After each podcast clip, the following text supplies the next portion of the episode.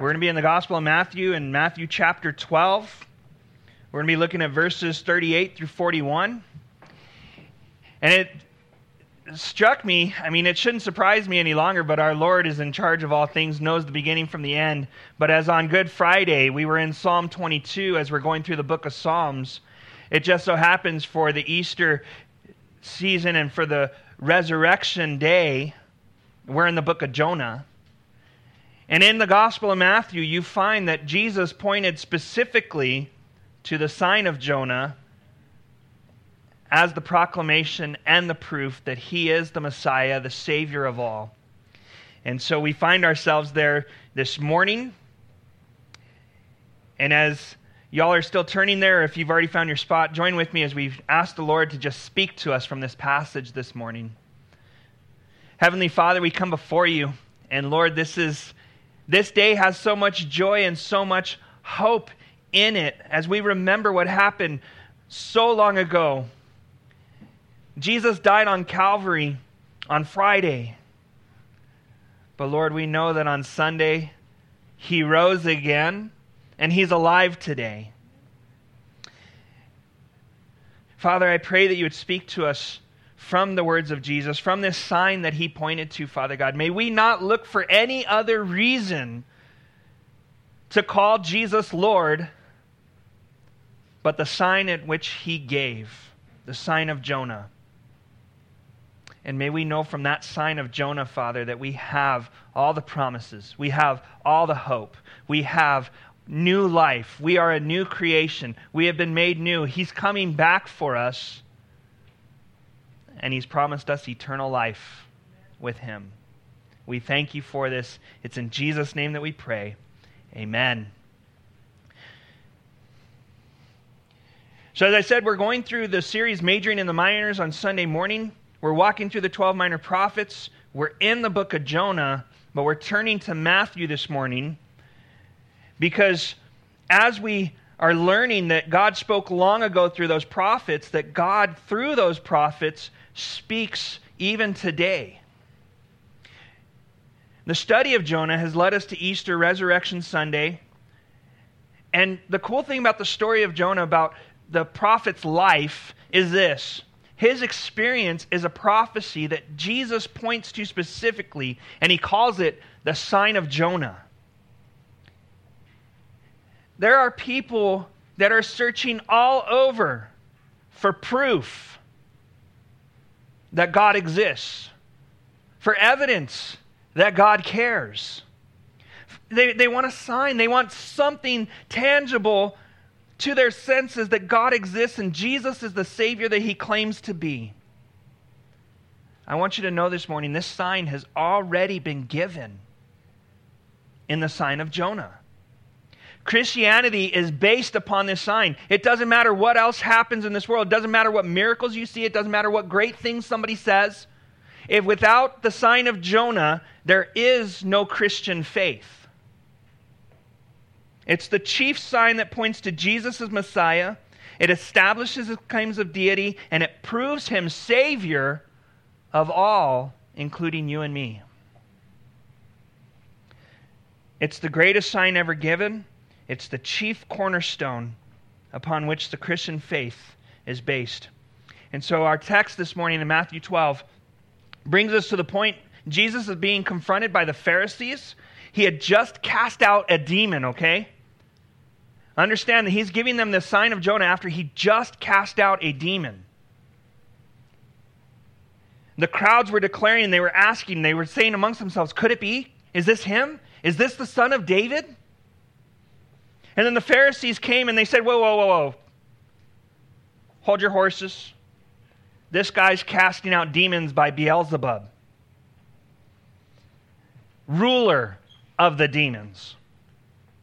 And Jesus basically goes and says, Hey, a house divided against itself cannot stand. In other words, he's saying, You're claiming that I'm casting out demons because I am a demon is a completely absurd. And now we're going to pick up the conversation in Matthew 12 38. Then some of the scribes and Pharisees said to him, Teacher, we want to see a sign from you. He answered them, An evil and adulterous generation demands a sign, but no sign will be given to it except the sign of the prophet Jonah. For as Jonah was in the belly of the huge fish for three days and three nights, so the Son of Man will be in the heart of the earth three days and three nights. The men of Nineveh will stand up at the judgment with this generation and condemn it because they repented at Jonah's preaching. And look, something greater than Jonah is here. As we consider the sign of Jonah, I want you to see. They, they came and they said, We're wanting a sign. We want a sign. In fact, they come. The scribe said to him, Teacher, we want to see a sign from you. Sounds very authentic, right? They're even calling him teacher. Show us a sign. Prove to us what you claim, and we'll believe that you're the Messiah. On the surface, as I said, it looks authentic. It's a genuine request, right? They're open to receive more evidence. How many people do we run across that? Well, just show me, just answer me this one question. Just tell me this one thing. And you tell them that one thing, right? Does it ever solve it? Do they ever go, oh, you're right. Okay, here we go. They refer to him as teacher. The funny thing is, the only time the Pharisees ever referred to Jesus as teacher, they meant anything but a teacher for them. It's a false admiration. As I said, many seekers today make the same claim. They say, Jesus, oh, what a great teacher. But they stop short of saying God and Savior. C.S. Lewis, in his famous quote of Lord, lunatic, or liar, says this A man who was merely a man said all sorts of things that Jesus said would not be a great teacher. He would either be a lunatic on the level with a man who said he was a poached egg, or else he would be the devil of hell. You must make your choice. Either this man was and is the Son of God, or else a madman, or something worse. And he said, You can shut him up for a fool, you can spit at him, kill him as a demon, or you can fall at his feet and call him Lord and God, but let us not come with any patronizing nonsense about his being a great teacher. He's not left that open to us, and he did not intend to. See, the Pharisees and anybody else that you run into who dismiss Jesus' claims already, seen his works, know what he's done, and they're saying, Oh, I just want to see another sign, or I just want this. They're, they're just looking for one more way to reject Jesus as Messiah. You see, their demand for signs is an indication of their unbelief, not their desire for faith.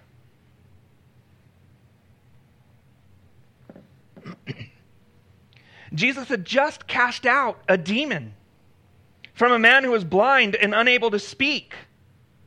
And then Jesus healed the man so that he could both speak and see. That's three miracles right in front of them. And it's not the only time Jesus has ever healed. Jesus is healed many times throughout the Gospels. That's what the Gospels are about. They record all the things that Jesus did to point to him as Messiah, to point to him as Son of God, to point to him as the Son of Man, the suffering servant. It's not the first demon cast out either.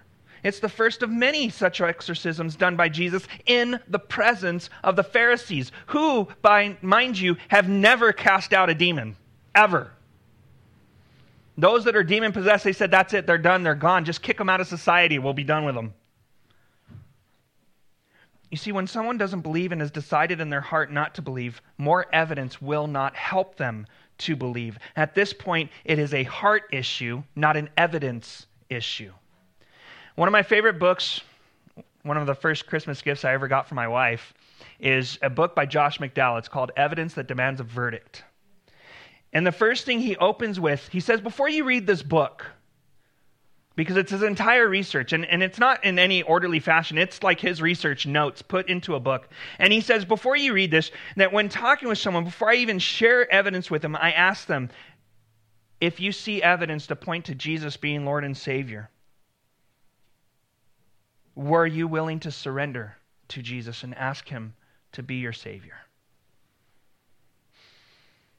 When they say no, there's no reason to go further. They will not surrender no matter how much evidence you provide.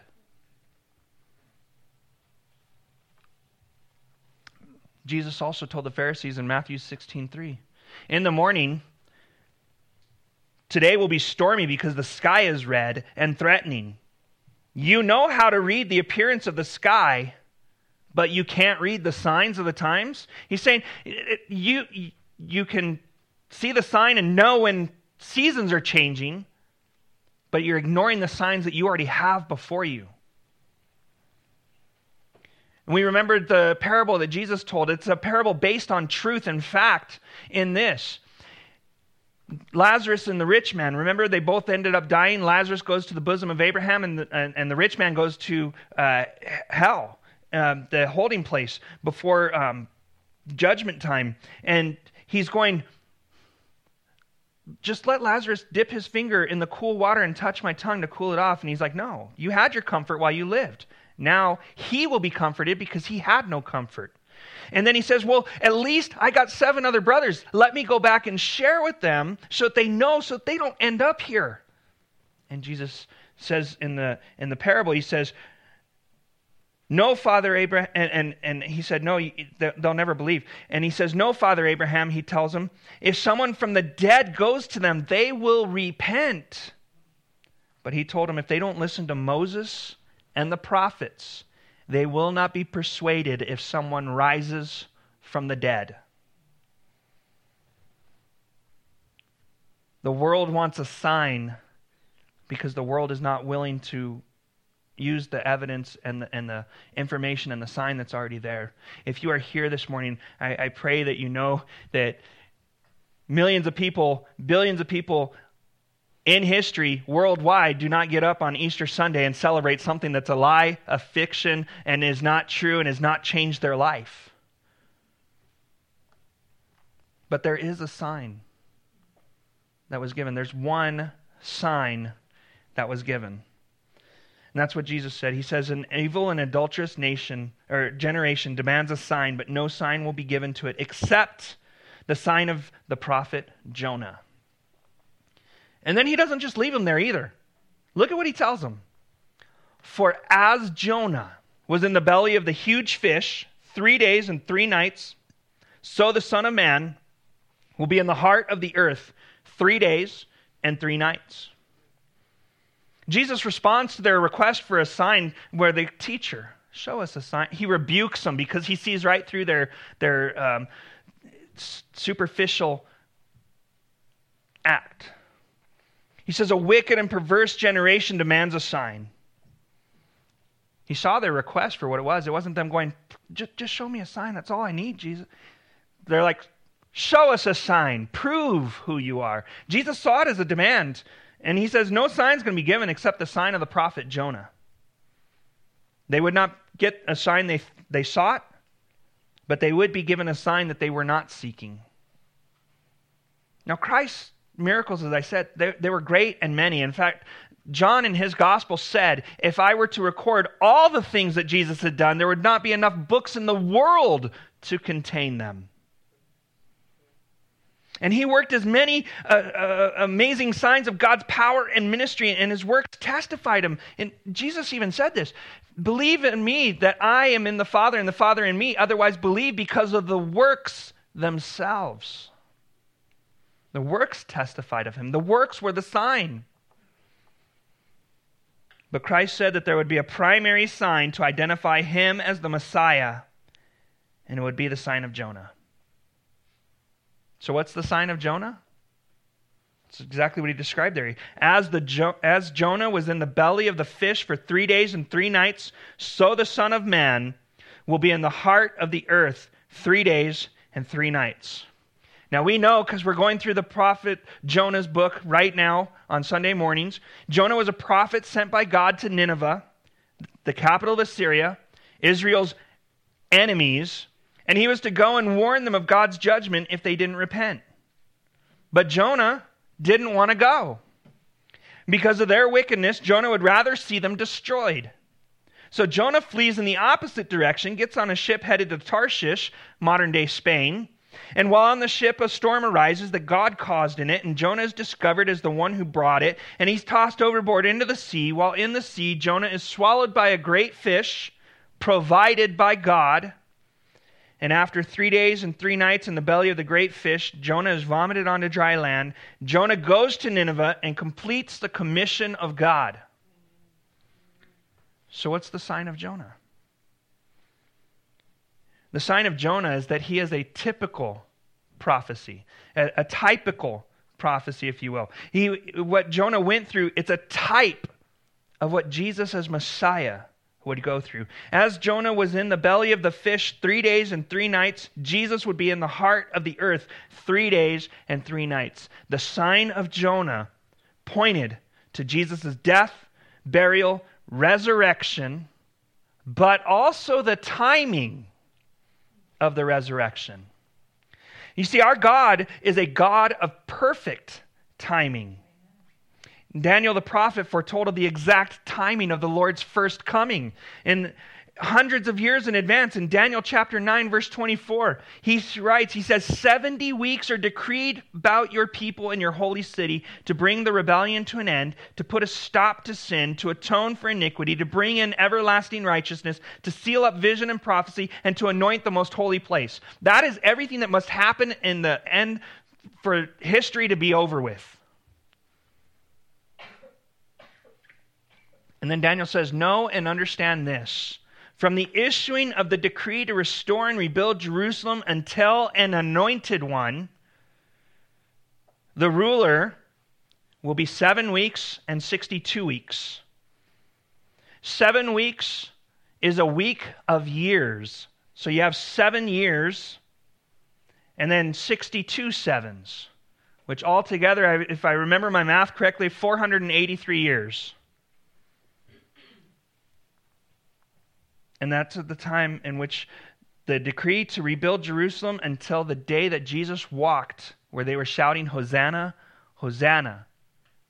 It knew to the day. That's why Jesus wept when he said, If only you knew the day of your visitation. If you were paying attention, you would know. It was prophesied down to the day. Daniel 9:26 says, "After those 62 weeks, the anointed one will be cut off and will have nothing. That's Jesus' death. The people of the coming ruler will destroy the city and the sanctuary. The end will come with a flood, and until the end, there will be war. Desolations are decreed.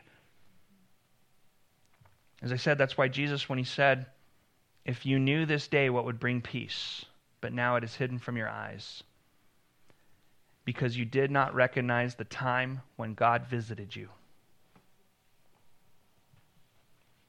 That provides us with the understanding that the death and resurrection of the Savior would also occur at the perfect time with the perfect timing. He couldn't be killed in the middle of that week. It had to be at the end of the week in order for that prophecy to be fulfilled. In John 7:30, it's recorded. Then they tried to seize him. They tried to seize Jesus. They were already hated him back in John chapter 7. They tried to seize him. He says, Yet no one laid a hand on him because his hour had not yet come. But in Mark 14 41, in, in the play that the kids put on, remember the scene in the garden? He came to them a third time. What are you doing? You're still sleeping and resting. Enough the time has come. The Son of Man is betrayed into the hands of sinners. The funniest thing about it all to me is this the Pharisees understood what Jesus was saying about the timing. They knew Christ had given them an exact timetable. In Matthew 27, verse 62, when they took Jesus off the cross and they put him in the tomb, the next day which followed was the preparation day, and the chief priests and the Pharisees in Matthew 27, 62 said, gathered before Pilate, and they said, Sir, we remember that while this deceiver was still alive, he said, After three days I will rise again. So give orders that the tomb may be made secure until the third day. Otherwise, his disciples may come, steal him, and tell the people he's been raised from the dead. And the last deception will be worse than the first.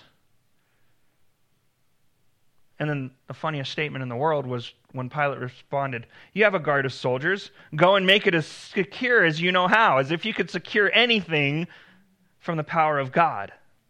So they went and secured the tomb by setting the seal on the stone and placing the guards. You see, the sign is that there's a period of time and then the resurrection. Three days and three nights. So the question everybody asks and it has to be asked, and we have to answer it because this is how the uh, atheists, this is how the non believers, how the rejectors of Jesus will argue against this. They will say, but he wasn't dead a literal 72 hours.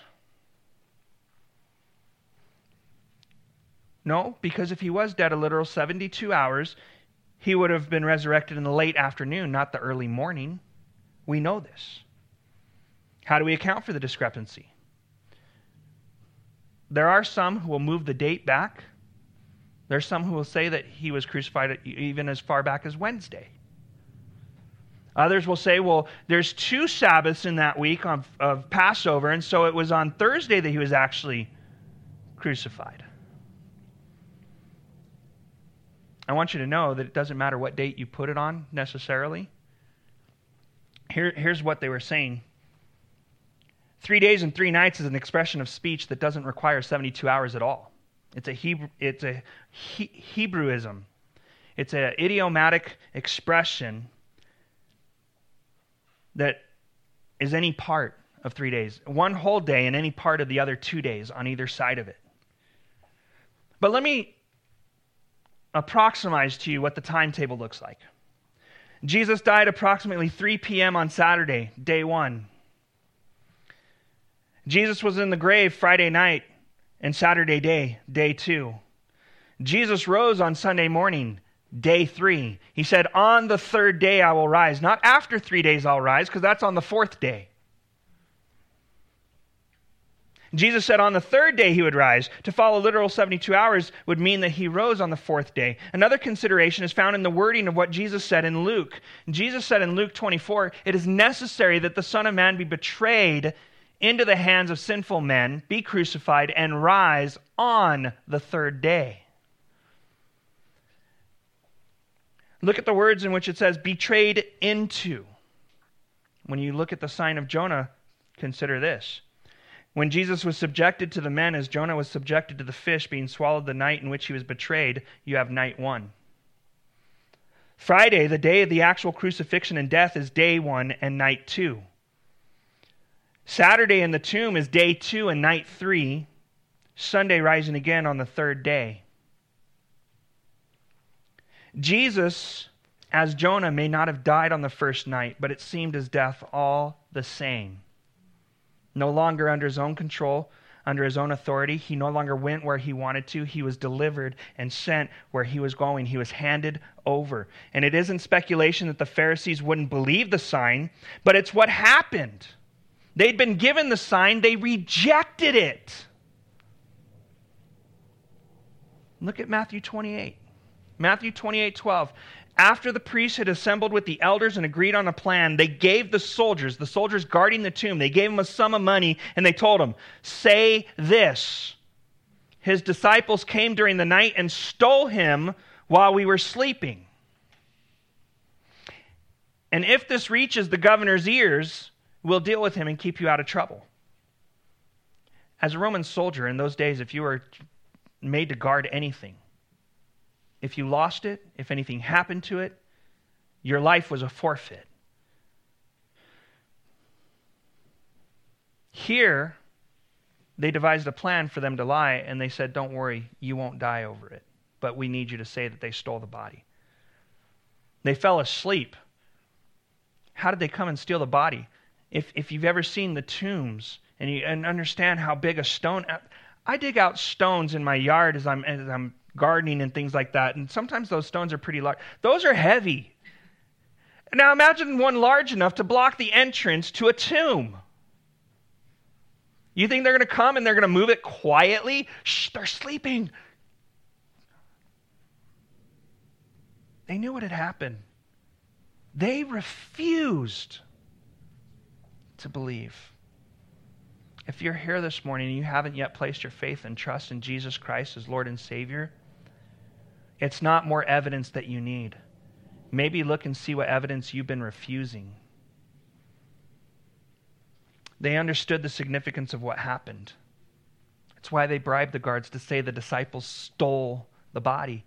Because if Jesus rose from the grave, it meant that they were wrong and their whole way of life was about to change. And that was the one thing they were fighting against. They didn't want it to change. So, what's the proper response? Verse 41, Matthew chapter 12, Jesus says, The men of Nineveh will stand up at the judgment with this generation and condemn it because they repented at Jonah's preaching. And look, something greater than Jonah is here. Jesus reminds the Pharisees. He says, Look, Nineveh repented at the appearance of Jonah.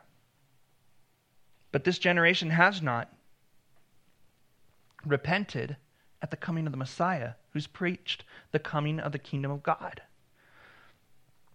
And he says, because of that, Nineveh will stand and condemn this generation, for all they had was Jonah. All they had was the prophet Jonah. Imagine Nineveh in steeped in its sin, and all they have is a prophet to go to them who didn't even want to go to them, who wouldn't even preach the complete message. All, all he said 40 days, and Nineveh will be destroyed. That's all he says. But look, they had something greater than Jonah here who's preaching God is coming. There will be a judgment. But look, I've come that you might have forgiveness of your sins so that you don't have to face judgment. Yet they don't repent. Stinging point number two is this the Gentile pagan nation repented. The people of God are rejecting. Nineveh received its message from God through Jonah, who is sinful, rebellious, and foolish. This nation of the Jews is receiving its message from Jesus Christ, the Son of God, one of them from the line of David, the promised Messiah who is without sin. Jonah preached only doom. Christ came preaching with mercy, grace, and salvation. Commentator Hendriksen put it this way Less enlightened people obeyed less enlightened preaching, but more enlightened people refused to obey the light of the world.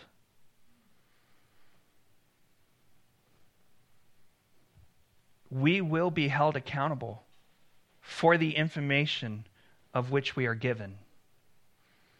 In Luke 12 48 says, The one who did not know and did what deserved punishment will receive a light beating. From everyone who has been given much, much will be required. And from the one who's been entrusted with much more, even much more will be expected. Nineveh didn't get the full message. They repented yet the same.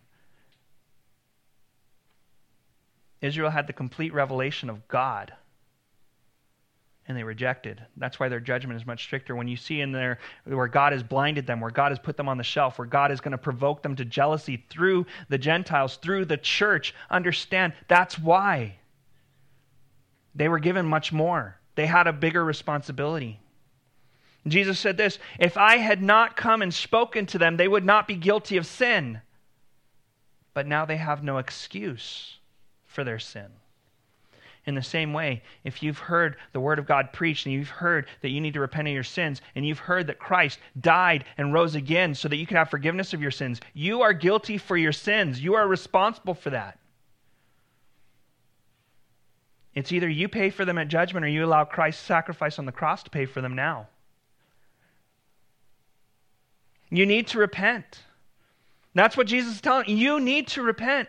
It, the sign is to show you who I am and listen to my message. Jonah, when he was spit out by the whale, by the fish, he, he was bleached white from the belly of the fish right after a nation had suffered pandemic, looking sickly and ghastly. Jesus rose from the grave, and his people went out and preached with such a power and such a passion. If it was fake, it would be ridiculous to live for that. It would be ridiculous. Nobody dies for a lie that would only promises them that everything would be taken from them and that they would be martyred. The message of Jesus was repent, the kingdom of God is at hand. And to repent is to change direction and turn to God and turn to his leading. In fact, this is what's preached, Acts 3:19 on Pentecost. Therefore repent and turn back so that your sins may be wiped out. Christ didn't come to condemn. We're condemned already. He came to offer us the salvation through forgiveness. Paul writes in Romans 2 4, Or do you despise the riches of his kindness, restraint, and patience, not recognizing that God's kindness is intended to lead you to repentance? Most people think God is angry and waiting. He's all, I can't wait to judge them. The opposite is true. God doesn't want to judge, He wants people to find forgiveness and salvation through Christ Jesus. But he, he's not going to allow you to be just, he's not just going to ignore what you've done. It has to be dealt with, either in judgment or through the cross. There's no other way for your sins to be dealt with. And the truth is this stinging point number three to the Pharisees Jesus saying anyone can be saved. Even those stinky Ninevites Yet you Jews refuse to be saved. I love the way Paul puts it in Romans 1:16. I am not ashamed of the gospel. It is the power of God for salvation to everyone who believes, first to the Jew and also to the Greek. In, in, in Hebrew thinking, you're either Jew or you're Greek. You're either Jew or you're Gentile. That's how the world was split to them, and that's what Paul is saying. Everyone who believes, the Jew and the Greek, everyone who believes can find salvation through Christ Jesus. And that's the power of the gospel. That's the message of the cross. God's faithfulness is on display and his mercy is on display in spite of our own rebellion. God doesn't want anybody to perish, but rather would all come to repentance. He works to rescue, to forgive, and to restore us. In truth, the sign of Jonah reveals the Savior of the world, the one through whom there is forgiveness of sin. The sign of Jonah, it's not the miracle of the burial, but that in the resurrection there was an end to the death, to the period of death. Three days, three nights. The sign of Jonah is also a sign of God's sovereignty. It's a sign that He's in control. And it's all according to His plan. Jonah from the storm to the stomach as God prepared in advance. And Jesus went from the cross to the grave so that the stone could be rolled away. All according to God's sovereign plan. Which he promised beforehand through his prophets in the Holy Scriptures concerning the Son, concerning his Son, Jesus Christ our Lord, who was a descendant of David according to the flesh, and who was appointed to be the powerful Son of God according to the Spirit of holiness by the resurrection of the dead. Promised beforehand through the prophets, the sign of Jonah. Peter the Apostle puts it this way He was foreknown before the foundation of the world but was revealed in these last times for you. Through him you believe in God, who raised him from the dead and gave him glory, so that your faith and your hope are in God. The sign of Jonah is a sign of salvation. The resurrection is the reason for our hope.